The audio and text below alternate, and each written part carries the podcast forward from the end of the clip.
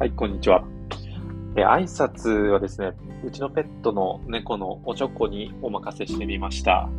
えおちょこはですね、最近、まこれから夕飯食べようとして、こう、机に座った瞬間にうんちし始めるんですよ。で、これほんま毎回なんですよ。猫の、なんか、謎のうんちトリガーができてしまったんですよね。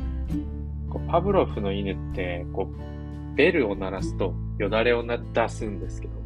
うちの猫は人間の夕飯の匂いを嗅ぎつけるとうんちをします。はい。このポッドキャストでは、ザレターというニュースレタープラットフォームを運営する浜本がお送りする、スタートアップやメディアビジネス、クリエイターエコノミーに関するトピックを皆さんと一緒に検討していく、こう個人的なポッドキャストです。今日はあのストックコンテンツについて考えてみたいと思います。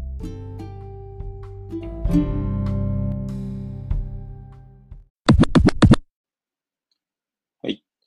じゃあ、あの、ストックコンテンツについて、まあ、考えていこうと思います。あの、ロングテールに強いストックコンテンツを考えるっていうタイトルなんですけども、まあ、まずは、こう、ストックとフローについて考えてみますか。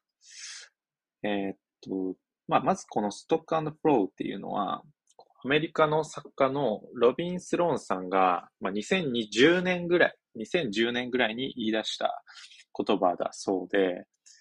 えー、っと、まあ、ストックっていうのは、長期間の間、まあ、耐久性のあるコンテンツで、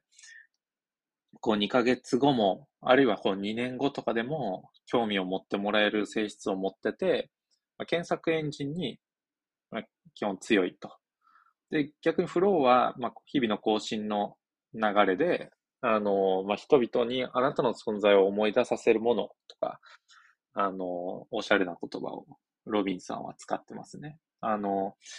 まあ、SNS のフィードとかがそれに当たると思います。で、結構面白かったのが、あの、ストック、オア、フローみたいな、あの、二項対立の議論が結構よく見られると思うんですけど、スローさんは基本的にはどちらも大事で、もし、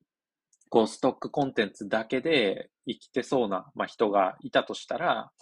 まあ、そうやってそ、その人の代わりに、誰かが代わりにその人のコンテンツのフローになってくれてるだけですよ、みたいな、ことが書かれてたんですけど、まあ、これ確かになって思います。例えばなんか、村上春樹さんの小説って、別になんか20年前に書かれたものでも読まれてたりすると思うんですけど、まあまあなんか、村上春樹さんはストックコンテンツしか書いてないようなイメージがありますけど、まあ、実際はこう、日々それを営業してくれてる、なんか、あの、書店の人とか、その出版社の人とか、まあそういう人たちがフローになってくれてるかもしれないですよね。はい。で今回のタイトルはロングテールに強いストックコンテンツを考えるなんですけど、えー、っと、まあ、ちょっとロングテールについてお話ししておきましょう。えー、統計学の言葉らしいんですけど、まあ、ある分布の中心部分から遠く離れたところに、まあ、多くの発生を持つ分布の部分っていう まよくわからんみたいなところあるんですけど、あの、まあ、元ワイヤードの編集者のクリス・アンダーソンさんって人が、まあ、ロングテールっていう著書を出して、まあ、本なんですけど、まあ、それで一気にビジネス界で用いられるようになった、まあ、言葉なんじゃないかなと私は理解してます。まあ、ロングテールって、まあ、よく Amazon とかがすごい例に上がってくるんですけど、まあ、Amazon はこう書籍をオンライン販売することで、えー、まあ書店でいうとこの物理スペースみたいな、まあ本棚みたいなスペースが、まあそういう制約がなくなったってことで、えー、っと、まあ商品点数をいくらでも置けると、アマゾンは。なので、こう一部のヒット商品、まあ今年だけめちゃくちゃ売れるみたいなヒット商品じゃなくて、まあ年に数冊売れるかどうかみたいな商品、まあいわゆるそのテール部分ですよね、こう売り上げで見たときの。あの、テール部分に当たるような商品点数がひたすらに多いっていう意味で、まあ、そのテール部分がロングですよと。で、そのロングなテール部分を全部足し上げると、こうヒット商品の持ってる売り上げよりも大きいですよと。ロングテール大事じゃないですかみたいな。まあそういう、あの、感じがロングテールですよね。はい。でまあ僕はこれタイトルでロングテールに強いストックコンテンツとはって書いてるのは、なんかここでそんなヒット商品との対比とかで考えてなくて、まあ単純に長い間一部の人にこう読まれ続ける性質を持つコンテンツって、まあどんなものなんだろうなっていう程度の意味合いで言ってます。はい。えー、っと、そうですね。あの、私、まあコンテンツコンテンツって言ってるけど、まあこれ、あの、動画でも映像でもこう、テキストでも音声でも当てはまると思うんですけど、私、個人的に、まあこれ、何かの引用とかじゃなくて、あの、自分が勝手に分類したものなんですけども、なんとなくコンテンツ内の、まあ、要素っていうのを10種類ぐらいに分類してみたんですよ。えっ、と、その分類を軽くご説明すると、how to でしょ？で、共感、予想、批評、オピニオン、ファクト、体験談、キュレーション、物語、ニュースみたいな、まあ、10種類、10種類に分けてみてます。how to はもう how to ですよね。これ、あれをする方法、これをする方法。で、共感っていうのは、まあ、すごいわかるみたいな。まあ、よくツイッターとかでバズってるような、まあ、その、なんか、ポエムみたいなものですよね。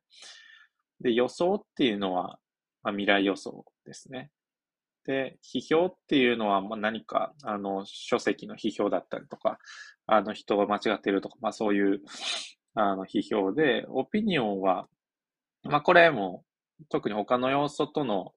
あの、境界が曖昧ですけど、その、えー、っと、コンテンツの発信者の意見ですよね。で、ファクトっていうのは、あの、まあ、事実を伝えるという感じですね。まあ、歴史書とかファクトの塊ですよね。で、体験談っていうのは、まあ、いわゆるこれは日記とかですよね。例えば、インスタのストーリーとかっ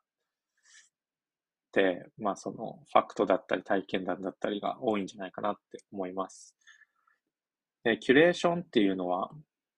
あの、まあ、引用集みたいなものですね。あの人はこう言ってて、この人は言ってましたみたいなことですね。で、物語っていうのは、もうそのままですね。小説とかがそれに当たります。ニュースっていうのは、まあ、最新の、えー、ファクトみたいな風に捉えてます。まあ、そんな10種類に分類してて、で、じゃあどれがなんかこうストックコンテンツになりうるのかみたいなのをよくふと考えながら分析したりしてるんですけど、なんとなくこう物語とオピニオンっていうのが大体絶対あって、で、それを他の要素と掛け算したっていう形式がすごい多いんじゃないかなって、あの、私は感じてます。で、これ、なんで物語とオピニオンが強いんだろうみたいな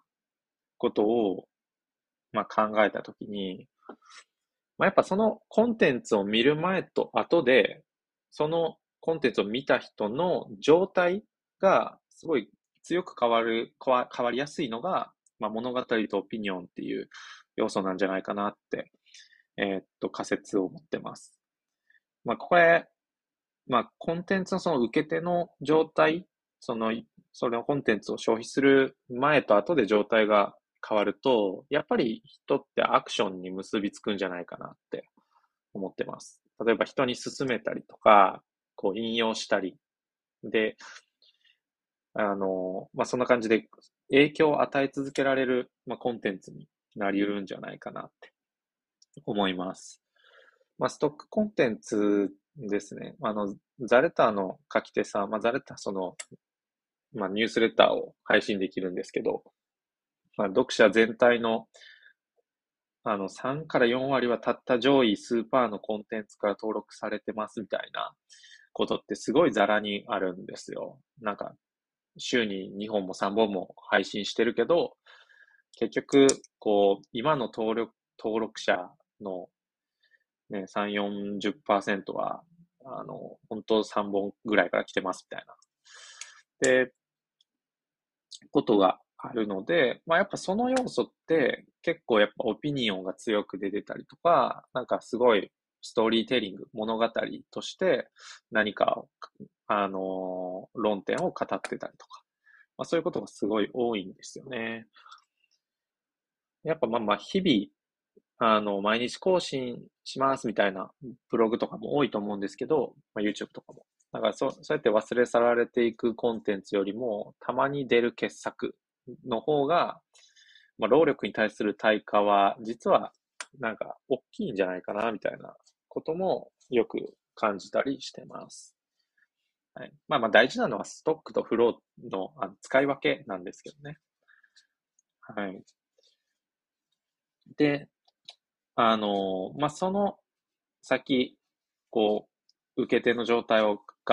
変えられるコンテンツがストックに向いてるよみたいな話をしたと思うんですけど、まあその、えー、っと、状態を変えるっていうこう影響範囲ですよね。が、まあ、大きければ大きいほど、広ければ広いほど、あの、それって歴史に残るコンテンツになりやすいんじゃないかなって思ったりもしてます。まあ、例えばジブリとかって、まあなんか、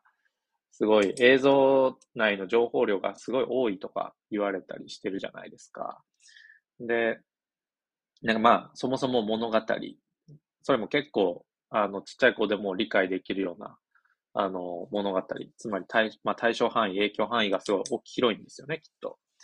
で、まあ本当アニメーターみたいな通な人もうなるほどのなんか情報量がそこに詰まってると。まあ、ある人にとっては物語としても見れるし、ある人にとってはその宮崎駿監督の鋭いオピニオンだったり、批評だったりを感じさせるものだったり。で、アニメーターから見ると、すごいそれは重要な、こう、how to だったり、あの、ある種のファクトだったりとか、あの、まあ、影響範囲もすごい大きくて、で、見る人の見る前と後で、なんか瞬く間にこう状態を変えてしまうと。まあ、少年漫画とかでもそうかもしれないですね。まあなんかそういう、あの、影響範囲が大きいほど、まあストックコンテンツなり足りうるみたいなところはあるんじゃないかなって思ってます。はい。じゃあ今日はロングテールに強いストックコンテンツを考えてみました。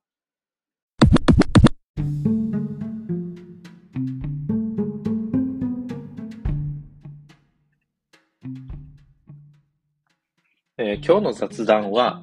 昔あったコンビニでの出来事についてお話しできればと思います。雑談タイムっていう、まあ、そこういうコーナー、あの、定番にしていきたいなと思ってて。はい。あの、あれは、こう、自分が高校生だった頃ですね。えー、っと、あの時通信制の、まあ、予備校みたいなの行ってたんですよ。で、まあ、いつも部活帰りから行ってたん、ってて、まあ、23時くらいまで、そこで自習してたんですよね。で、まあ、結構夜遅いんで、なんかお腹減るじゃないですか。それで途中の休憩時間とかで、こう友達と2人でこうよく小腹を満たすためにコンビニとか行ってたんですよ。もうお腹減るんでね。で、コンビニに2人で入って、まあ、おのおのこう好きな食べ物を取るためにこう散らばって、で、別々に違うものを探して、おのおのこうレジに並んだんですよ。で、多分自分はこう携帯いじりながら、あの、レジ並んでたんですけど、で、多分自分のレジの前に、こうあレジのな列の前に友達が並んでて、あ、持ってるパンがこう、ふと、携帯いじりながらこう目に入ったんで、で、そのパン、結構自分の好きなパンやったんですよ。こう、チョコデニッシュ的な。で、それで、そのパンを指さしながら、え、そのパン俺も好きやでってこう、前にいてる友達に言ったら、なんか後ろからブーってこう吹き出す音が聞こえたんですよ。で、なんやなんやと思って、こう後ろ見たら、こう前に並んでるはずの友達が、なんかめっちゃ笑笑いこらえて、後ろにいたんですよ。